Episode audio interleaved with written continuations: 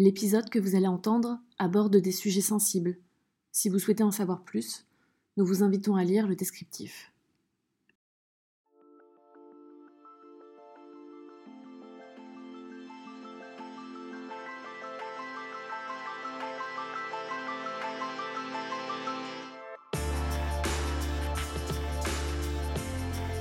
Bienvenue dans Abîme, le podcast qui parle de rupture amicale. Épisode 3 Marie-Ève. Aujourd'hui, mes amis sont véritablement des amis. C'est pas un mot que j'utilise abusivement, c'est un mot que j'utilise à propos.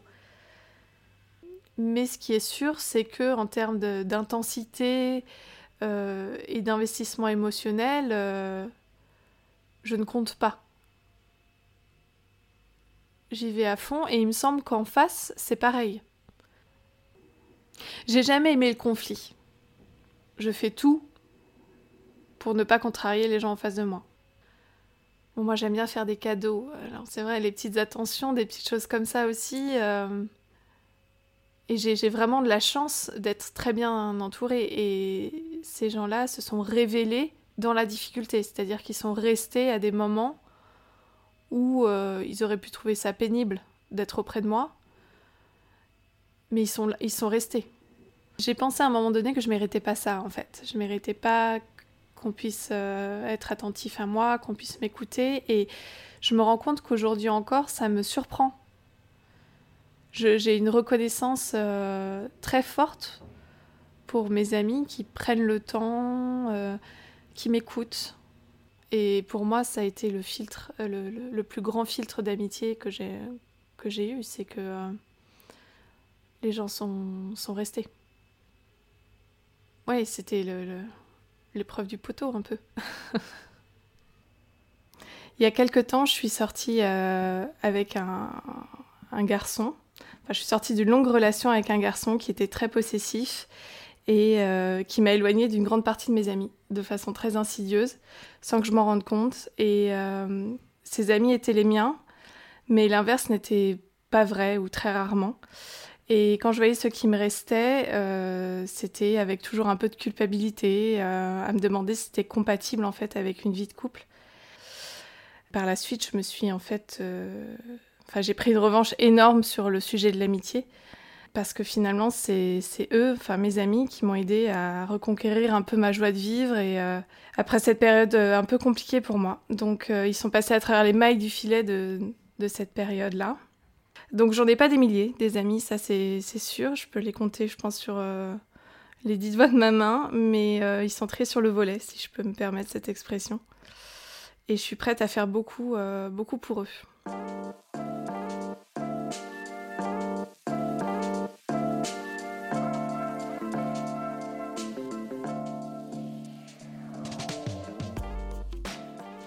À la fin du primaire, mes parents ont eu beaucoup de difficultés à, trouver un collège pour moi parce que j'étais une élève euh, un peu difficile, euh, un peu inadaptée, on va dire, au système scolaire.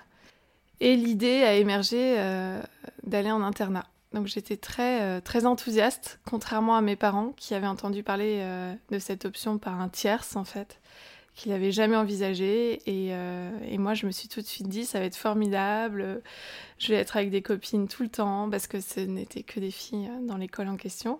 J'imaginais ça comme une espèce d'énorme colonie de vacances. Bon, c'était pas exactement ça dans les faits. Mais en tout cas, euh, j'y suis allée avec beaucoup d'entrain jusqu'à ce, premier jour euh, qui m'a remis un peu les pendules à l'heure. Donc j'ai rencontré mon ami en sixième, le tout premier jour où je suis arrivée dans cette école. Et dans les dortoirs, on était placés par ordre alphabétique. Donc euh, en fait, on s'est retrouvés par le hasard de nos noms de famille. On avait nos deux lits qui étaient placés côte à côte. Euh, on déballait nos affaires sur, euh, sur notre petit lit. C'était des lits en fer, en randonnion comme ça. Euh, avec nos mères respectives et on avait toutes les deux une valise de la même couleur. On avait une valise turquoise toutes les deux. Et c'est nos mères qui ont commencé à parler entre elles. nous, on était très timides et puis surtout, je pense qu'on n'était pas, on n'était pas trop préparés à ce qui nous attendait dans cet endroit. Donc, à la fois très impressionnée, euh, triste aussi euh, de voir un peu l'échéance de nos mères euh, repartir très vite. quelques temps plus tard, on s'est retrouvés dans la cour de l'école et je l'ai vu arriver de loin, je l'ai reconnu, je me suis dit tiens c'est la fille qui a le lit à côté de moi. Et c'est elle qui m'a adressé la parole et qui m'a dit Comment tu t'appelles déjà? Et voilà. Et le soir même, en fait, pour notre première nuit en internat, on s'est tenu la main. Alors, on a fait ça assez longtemps, plusieurs mois. En fait, c'était une façon de, de nous soutenir l'une l'autre et il y avait l'espace, en fait, de nos, de nos deux bras pour se rejoindre entre les deux lits. On a passé deux ans ensemble dans cet internat. Euh, et je pense qu'il n'y euh, a pas eu une seule nuit où on n'a pas euh, papoté, en fait. On était toujours à côté l'une de l'autre. L'année suivante, en cinquième, on était en lit superposé, donc on pouvait plus tenir la main, mais on, trouvait des techniques plus rocambolesques les unes que les autres, jusqu'à se mettre dans le même lit et puis mettre le, traversin dans l'autre pour faire croire qu'on dormait. Euh, plier les matelas euh, pour se parler à travers les lattes du lit. Euh, bon, bref, c'était notre rébellion à nous, mais on discutait tout le temps. lumière éteinte au dortoir. Donc elle, elle vivait très mal le fait d'être en, pension et peut-être finalement plus que moi.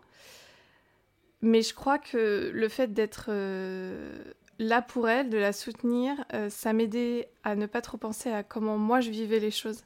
Donc avec le recul, j'ai l'impression que c'était un échange de, bon consentement. Elle me disait que euh, j'étais son rock, mais finalement, elle, l'était euh, en me laissant l'aider. On formait un duo euh, atypique. Elle était très blonde, j'étais très brune. elle était très bonne élève et moi, j'étais un petit cancre. Mais malgré ça, on était, vraiment très proches et il y avait cette sensation qu'on se connaissait depuis toujours presque. Peut-être justement parce qu'on était dans ce milieu euh, où tout était intensifié, euh, où on, vivait un, quotidien euh, permanent ensemble, dû à l'internat. On passait la semaine ensemble, mais qu'on s'appelait aussi le week-end, comme si on ne se voyait pas suffisamment. À l'époque, on s'appelait sur les numéros fixes, son numéro que je connaissais par cœur d'ailleurs. Et on passait, on passait des heures à discuter au téléphone. Et le dimanche soir, il y avait euh, aussi un petit rituel qui était mis en place puisqu'on rentrait à l'internat. Euh, nos parents euh, se garaient sur le grand parking devant la, porte de l'école et on s'attendait toujours pour qu'on puisse passer le porche ensemble. Ça, paraît un peu bête, mais c'était très important en fait de, de, re-rentrer pour une semaine dans cet endroit, mais toutes les deux. Et j'ai un souvenir assez précis du bruit des roulettes de nos valises sur les pavés. Et on disait rien. On, on, y retournait et on était juste ensemble, mais ça suffisait. À la fin de la cinquième, euh, elle est partie. Parce que euh, c'était vraiment trop dur pour elle. Donc moi, ça a été la double peine, ça a été un peu, euh, un peu l'enfer à ce moment-là, parce que non seulement mon ami partait, mais en plus je redoublais. J'ai eu vraiment peur de pas retrouver d'amitié comme celle-ci. Mais finalement, ça a été le cas parce que le contexte de l'internat fait que finalement, euh, tu te rapproches facilement euh, de tes copines. Surtout, on a gardé un lien toutes les deux. Euh, bon, évidemment, qui n'était pas aussi, aussi fort, mais qui était continu. Ça n'a jamais arrêté. On continuait à s'appeler le week-end. moi, j'allais souvent la voir aussi chez elle dans son collège, elle a rencontré pas mal d'amis et aussi euh, son amoureux de toujours. Euh. Et puis après est venue la fac et là on faisait des soirées étudiantes, surtout que son copain était dans la même euh, fac que moi. Donc ça nous faisait un lien supplémentaire. Ils avaient une très belle relation, tous les deux. Vraiment une relation que j'admirais. Ils s'étaient rencontrés à 15 ans. Je trouvais ça assez fascinant de construire un, amour comme le leur euh, si tôt et sur la durée. Et là encore, il n'y avait pas de jalousie, il y avait juste une forme de, fascination chez moi, euh, de me dire c'est possible, ça existe. Et j'étais très fière d'elle, de voir qu'elle pouvait ressentir euh, des choses aussi fortes que moi j'avais du mal à trouver dans mon cœur à moi, enfin dans mon, dans mon ressenti amoureux à moi. Et peu importe euh, Enfin, je veux dire, ça n'avait pas d'incidence sur notre amitié. Je n'y voyais pas une forme d'empiètement sur notre relation à nous. Donc c'est une histoire d'amour qui prenait énormément, euh, énormément de place dans sa vie. C'était essentiel. C'était essentiel au sens propre du terme. Donc c'était elle, mais avec lui. Mais comme c'était aussi mon ami, ça, ça me posait aucun problème. C'est juste que ça pouvait me faire peur parce que ça m'était complètement inconnu. Je l'ai toujours trouvée très belle, euh, très intelligente, euh, brillante à l'école. Euh. et même si je faisais une, comparaison avec moi, là encore, il n'y avait pas de. J'étais pas envieuse, j'étais pas jalouse, j'étais juste contente qu'elle fasse partie de ma vie. Et c'était très équilibré parce qu'elle me disait la même chose. C'est une espèce de bienveillance réciproque. L'été de 23 ans, euh, je vivais à la fois une relation euh, à distance puisque mon copain euh, était aux Pays-Bas et aussi une, expérience assez flippante, à savoir que un homme beaucoup plus âgé que moi, que j'avais rencontré dans un contexte professionnel, me harcelait. Et malgré ce que j'en disais, je pense que j'étais assez affectée par cette situation et que j'étais très auto-centrée par rapport à, cette expérience et de ce fait pas très à l'écoute. Cette même année, mon amie traversait euh, une période vraiment euh, très difficile. Déjà, elle se sentait en échec dans ses études, ce qui était pour elle euh, vraiment très difficile puisque elle était brillante ou en tout cas, c'est comme ça que les gens l'apercevaient. Et le fait d'être dans une forme d'échec vis-à-vis de d'un aspect que les gens reconnaissaient d'emblée chez elle, c'était très compliqué. Elle, avait décidé de faire du droit, elle était rentrée à Assas, donc c'était assez prestigieux, mais c'était aussi très exigeant et très difficile. Et euh, elle avait des partiels de rattrapage et elle était très angoissée à l'idée de ne pas valider son année. Et par ailleurs, autre gros morceau qui prenait évidemment tout le reste, euh, ils avaient décidé avec son copain de faire une sorte de, pause dans leur relation, puisqu'ils étaient ensemble depuis des années. Et ils s'aimaient toujours, c'était, pas la question, mais ils voulaient, euh, étant donné qu'ils prévoyaient de passer leur vie ensemble, de peut-être expérimenter d'autres choses, rencontrer d'autres personnes, tout en gardant une forme de, fidélité amoureuse, de fidélité du sentiment.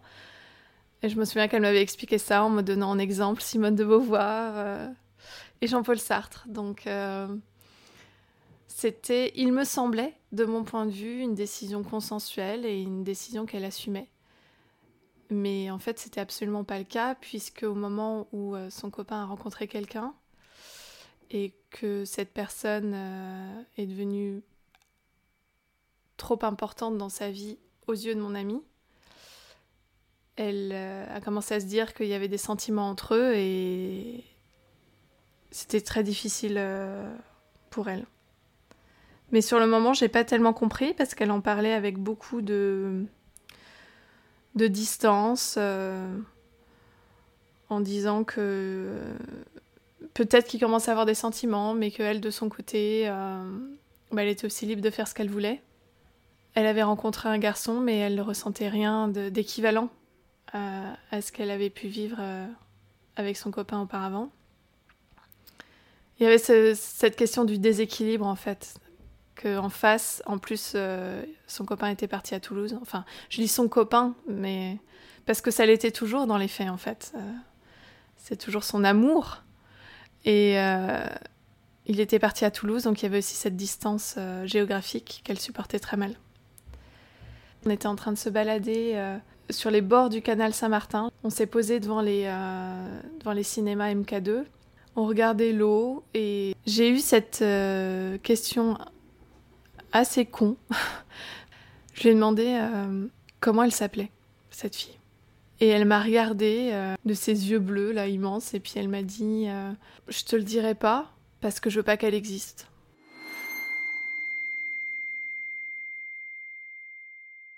Et je me souviens m'être dit à ce moment-là que c'était quand même une réponse très forte, très, très empreinte de, douleur en fait de sa part, mais je l'ai balayée parce que j'avais pas envie de voir ça chez elle en fait. J'avais pas envie de voir euh, une personne fragile euh, et on est resté là-dessus. J'ai pas rebondi, j'ai pas. J'ai pas réagi parce que je me suis sentie bête en fait. Je me suis dit, c'est quoi cette question? Et j'essayais juste de me raccrocher aux branches, de me dire, bon. Euh, j'essayais de comprendre, mais je crois que ça m'échappait complètement. Je comprenais pas à quel point ça avait une importance pour elle. À quel point c'était une blessure euh, profonde. Sa plainte, je l'ai pas entendue. Et puis surtout, moi-même, j'étais en train de vivre je me débattais aussi sentimentalement à ce moment-là parce que j'avais rencontré un garçon à la fac qui était autre que mon copain de l'époque et donc il fallait que je solutionne ça et je lui en ai parlé et je pense que je l'ai assommé euh, avec cette histoire.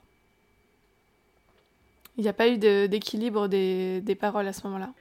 Et je me souviens m'être dit que elle n'avait pas compris ce que je vivais.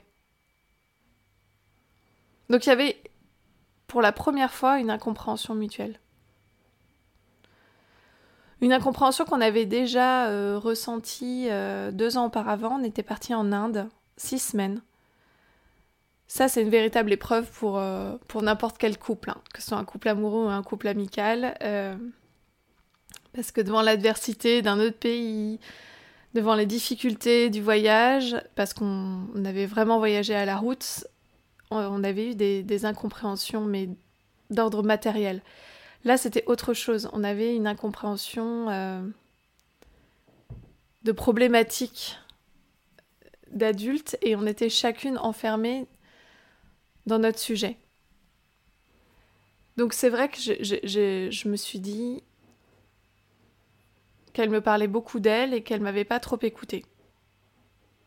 Au-delà de, cette sensation euh, de manque d'écoute de sa part.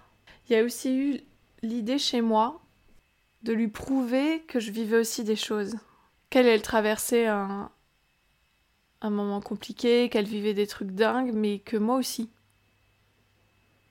Une espèce de rééquilibre euh, de l'expérience. Ce qui est sûr, c'est que j'ai pas du tout vu venir le point de rupture. J'ai senti un malaise entre nous, mais j'ai pas saisi la gravité de ce qui était en train de se passer à ce moment-là. Parce que c'était une amitié qui m'était acquise coûte que coûte. Je me posais même pas la question en fait de l'éloignement. On s'est pas parlé à la suite de, cette soirée pendant un bon mois, mais c'était pas volontaire, c'est juste que moi j'étais lancée dans ma vie trépidante. Euh. Et puis j'ai reçu un SMS pour mon anniversaire c'était Bonne Anif Poulette. C'était déjà un peu inhabituel euh, dans le sens où c'était plutôt court et que surtout on s'appelait normalement pour nos anniversaires. Et cette même année, elle est de mars, euh, j'avais oublié son anniversaire, je m'étais trompée d'un mois. Elle l'avait pas mal pris, mais euh, je me souviens que c'était la première année que ça m'arrivait. J'ai répondu à son texto assez simplement, en disant merci poulette ou quelque chose comme ça, et sans vraiment euh, demander des nouvelles, parce qu'en fait on avait prévu de se retrouver euh, à la fin de l'été pour partir, euh, pour partir quelque part, faire un petit break avant la rentrée, souffler. Et je me suis dit que ce serait l'occasion de, discuter, quoi qu'il arrive, de vive c'est toujours mieux. Et un matin, il y a le téléphone qui a sonné assez tôt.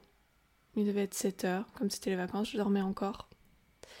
Et euh, mon père est entré assez doucement dans ma chambre et il m'a dit euh, Réveille-toi tranquillement euh, et quand tu veux, tu viens me voir. Donc j'étais un peu dans les vapes et surtout c'était très inhabituel que mon père vienne comme ça dans ma chambre me demander de me réveiller. Bon, donc ça m'intrigue suffisamment pour me lever. Et là, j'ai cette image euh, assez précise qui avait mon sac au pied de mon lit, euh, un sac que j'avais préparé pour rejoindre mon ami le jour même, euh, pour justement décider d'où on allait aller pour ces, quelques jours de vacances. Donc je suis arrivée dans le salon et mon père m'a juste pris par les épaules et puis il m'a dit, il m'a dit, elle est morte, elle s'est suicidée. Et là, c'est vraiment l'effondrement. En fait, j'ai pas d'autres mots. Je sais pas euh, expliquer ce qui se passe à l'intérieur de moi, à part que c'est un vide sidéral qui laisse la place à une douleur que j'avais jamais ressentie avant. Ça fait dix ans cet été et euh, je retrouve l'intensité de ce moment en fait. Bon, après, je suis rentrée dans une période de déni euh, total. Le déni le plus total parce que voilà, j'allais la retrouver euh, dans la journée, on avait ses projets, on s'était dit que euh, on serait les témoins l'une de l'autre, que on serait les marraines euh, de nos enfants. Et tout ça, ça n'existait plus quoi en un instant. Je me disais, c'est un coup monté. comme elle était en fac de droit, je me disais qu'on recrutait des gens dans les facs des histoires de témoins protégés, euh, qu'elle était comme elle adorait l'Amérique latine, qu'elle devait être partie là-bas en fait, et qu'elle euh, me ferait signe le, moment venu. Euh. Et, puis il y a eu cette fois aussi où je sortais de la fac, c'était des mois plus tard, je pense facilement un an plus tard. Et en fait j'ai vu une fille dans la rue qui lui ressemblait vraiment étrangement et, et j'ai couru après. Et je me suis rendu compte à ce moment-là à quel point c'était absurde et à quel point il fallait à un moment donné que je me confronte à cette réalité, qu'elle n'était plus là. Et c'est à partir de ce moment-là, en fait, où j'ai, où j'ai accepté l'idée de son absence, que je me suis dit que j'avais pas été présente pour elle. Donc il y a eu le déni et puis il y a eu surtout le fait que je lui en ai voulu atrocement de, me faire ça. J'étais euh, blessée de voir que finalement j'étais peut-être pas grand-chose dans sa vie et que pour moi elle était elle était beaucoup, elle était elle prenait beaucoup de place dans ma vie et j'ai eu l'impression qu'à travers cet acte elle me disait un peu bon bah que moi pas, pas tant que ça en fait. Pas envie de s'accrocher pour quelqu'un comme moi ou pour quiconque finalement. J'aurais voulu avoir cette, ce pouvoir, entre guillemets, cette, capacité à lui donner envie de, se battre. Mais non. Puis évidemment, ce que j'acceptais pas, c'est d'avoir rien vu. C'est de me dire euh, que j'avais pas été suffisante pour elle, qu'elle n'avait pas vu en moi une façon de s'en sortir, un soutien suffisant. Et c'était un manquement euh, abyssal. Et je pourrais jamais réparer en fait. C'est terminé, c'est ce côté irréversible qui est euh, intenable. Et je l'ai laissé s'éloigner et j'étais confortée dans, dans, une idée qui en fait s'est révélée complètement fausse. Je la trouvais tellement sans faille, je la trouvais tellement parfaite que sa fragilité immense m'a complètement échappé. Elle a laissé une lettre pour tout le monde que j'ai jamais lu. Parce que j'en avais pas les capacités. On arrive à l'anniversaire des 10 ans. Et je sais pas si il y a une forme cyclique là-dedans, mais où j'ai ressenti ce besoin et surtout je me suis dit que j'avais peut-être la force nécessaire aujourd'hui pour lire cette lettre. Sa maman m'a toujours dit Tu viens quand tu vas à la maison la lire.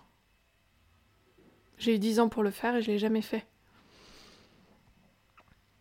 Je vois pas ce que ça m'apporterait de plus en fait. Et dans cette lettre, elle disait que, euh, que c'est devenu insupportable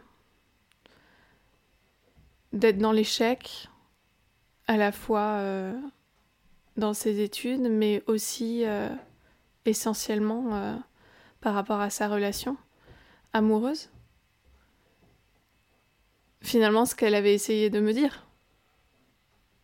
Enfin, qu'elle m'a dit, mais que j'ai pas entendu, que j'ai pas compris sur le moment. Donc peut-être le fait de ne pas lire cette lettre pour moi, c'était une façon de ne pas me confronter à mon manquement, quoi. À mon... au fait que je, j'avais pas su l'écouter, donc ça a impliqué le fait que pendant plusieurs années, j'ai eu beaucoup beaucoup de mal à m'investir en amitié. C'est vraiment très clair.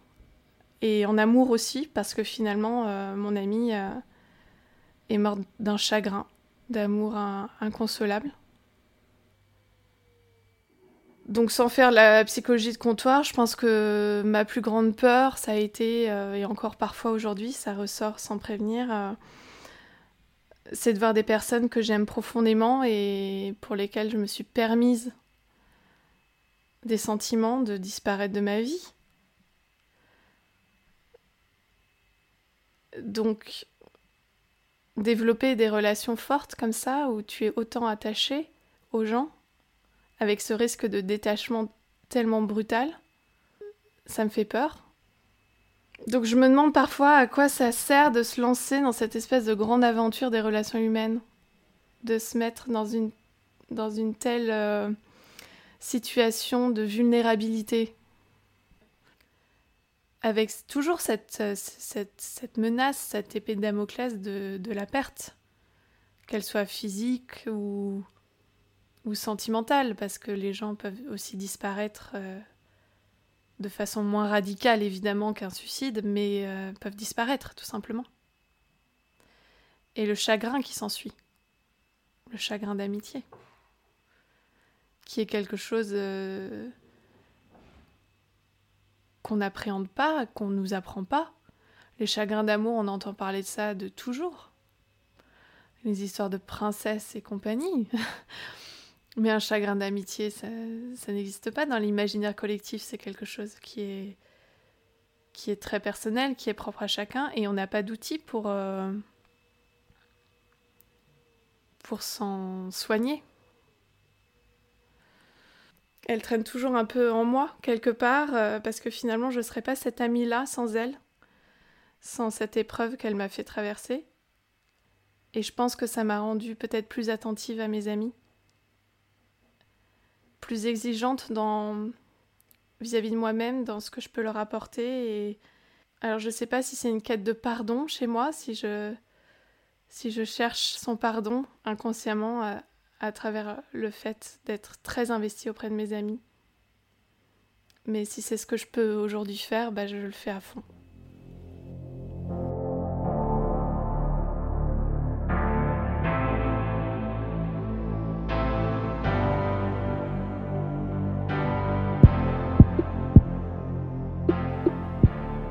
J'ai ressenti sa présence à, plusieurs reprises. À chaque fois que je vis quelque chose euh, d'un peu fort, d'un peu inhabituel, euh, il y a une forme de convocation inconsciente.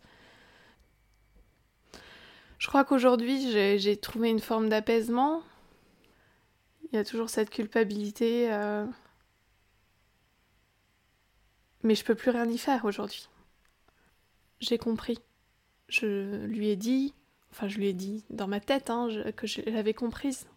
Je comprenais pourquoi elle avait fait ça et que ça n'enlevait pas le fait que j'étais profondément et, et, juste, éternellement désolée de ne pas l'avoir vue, mais que je respectais en fait son choix. C'était plus ça. Je sais où on a dispersé ses cendres et c'est quelque chose, c'est un endroit où j'aime aller, j'aime la retrouver, entre guillemets. Mais bon, elle est aussi, euh, elle est aussi dans ma tête. Et puis, elle est, bon, c'est une phrase un peu bateau qu'on dit souvent quand on perd les gens. On dit qu'ils continueront de vivre dans les cœurs des gens qui, des cœurs qui battent toujours. Et bah, le mien, il bat pour elle, c'est sûr. Donc, euh, je sais que elle est encore un peu là. Et puis surtout, elle est là euh, régulièrement dans ma vie parce que je la convoque. Mais je la vois parfois, je la vois dans des personnes. Je me dis, tiens, c'est fou. Elle lui ressemble.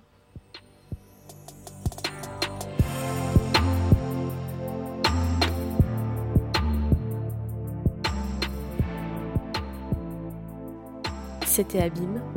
À très vite pour le prochain épisode.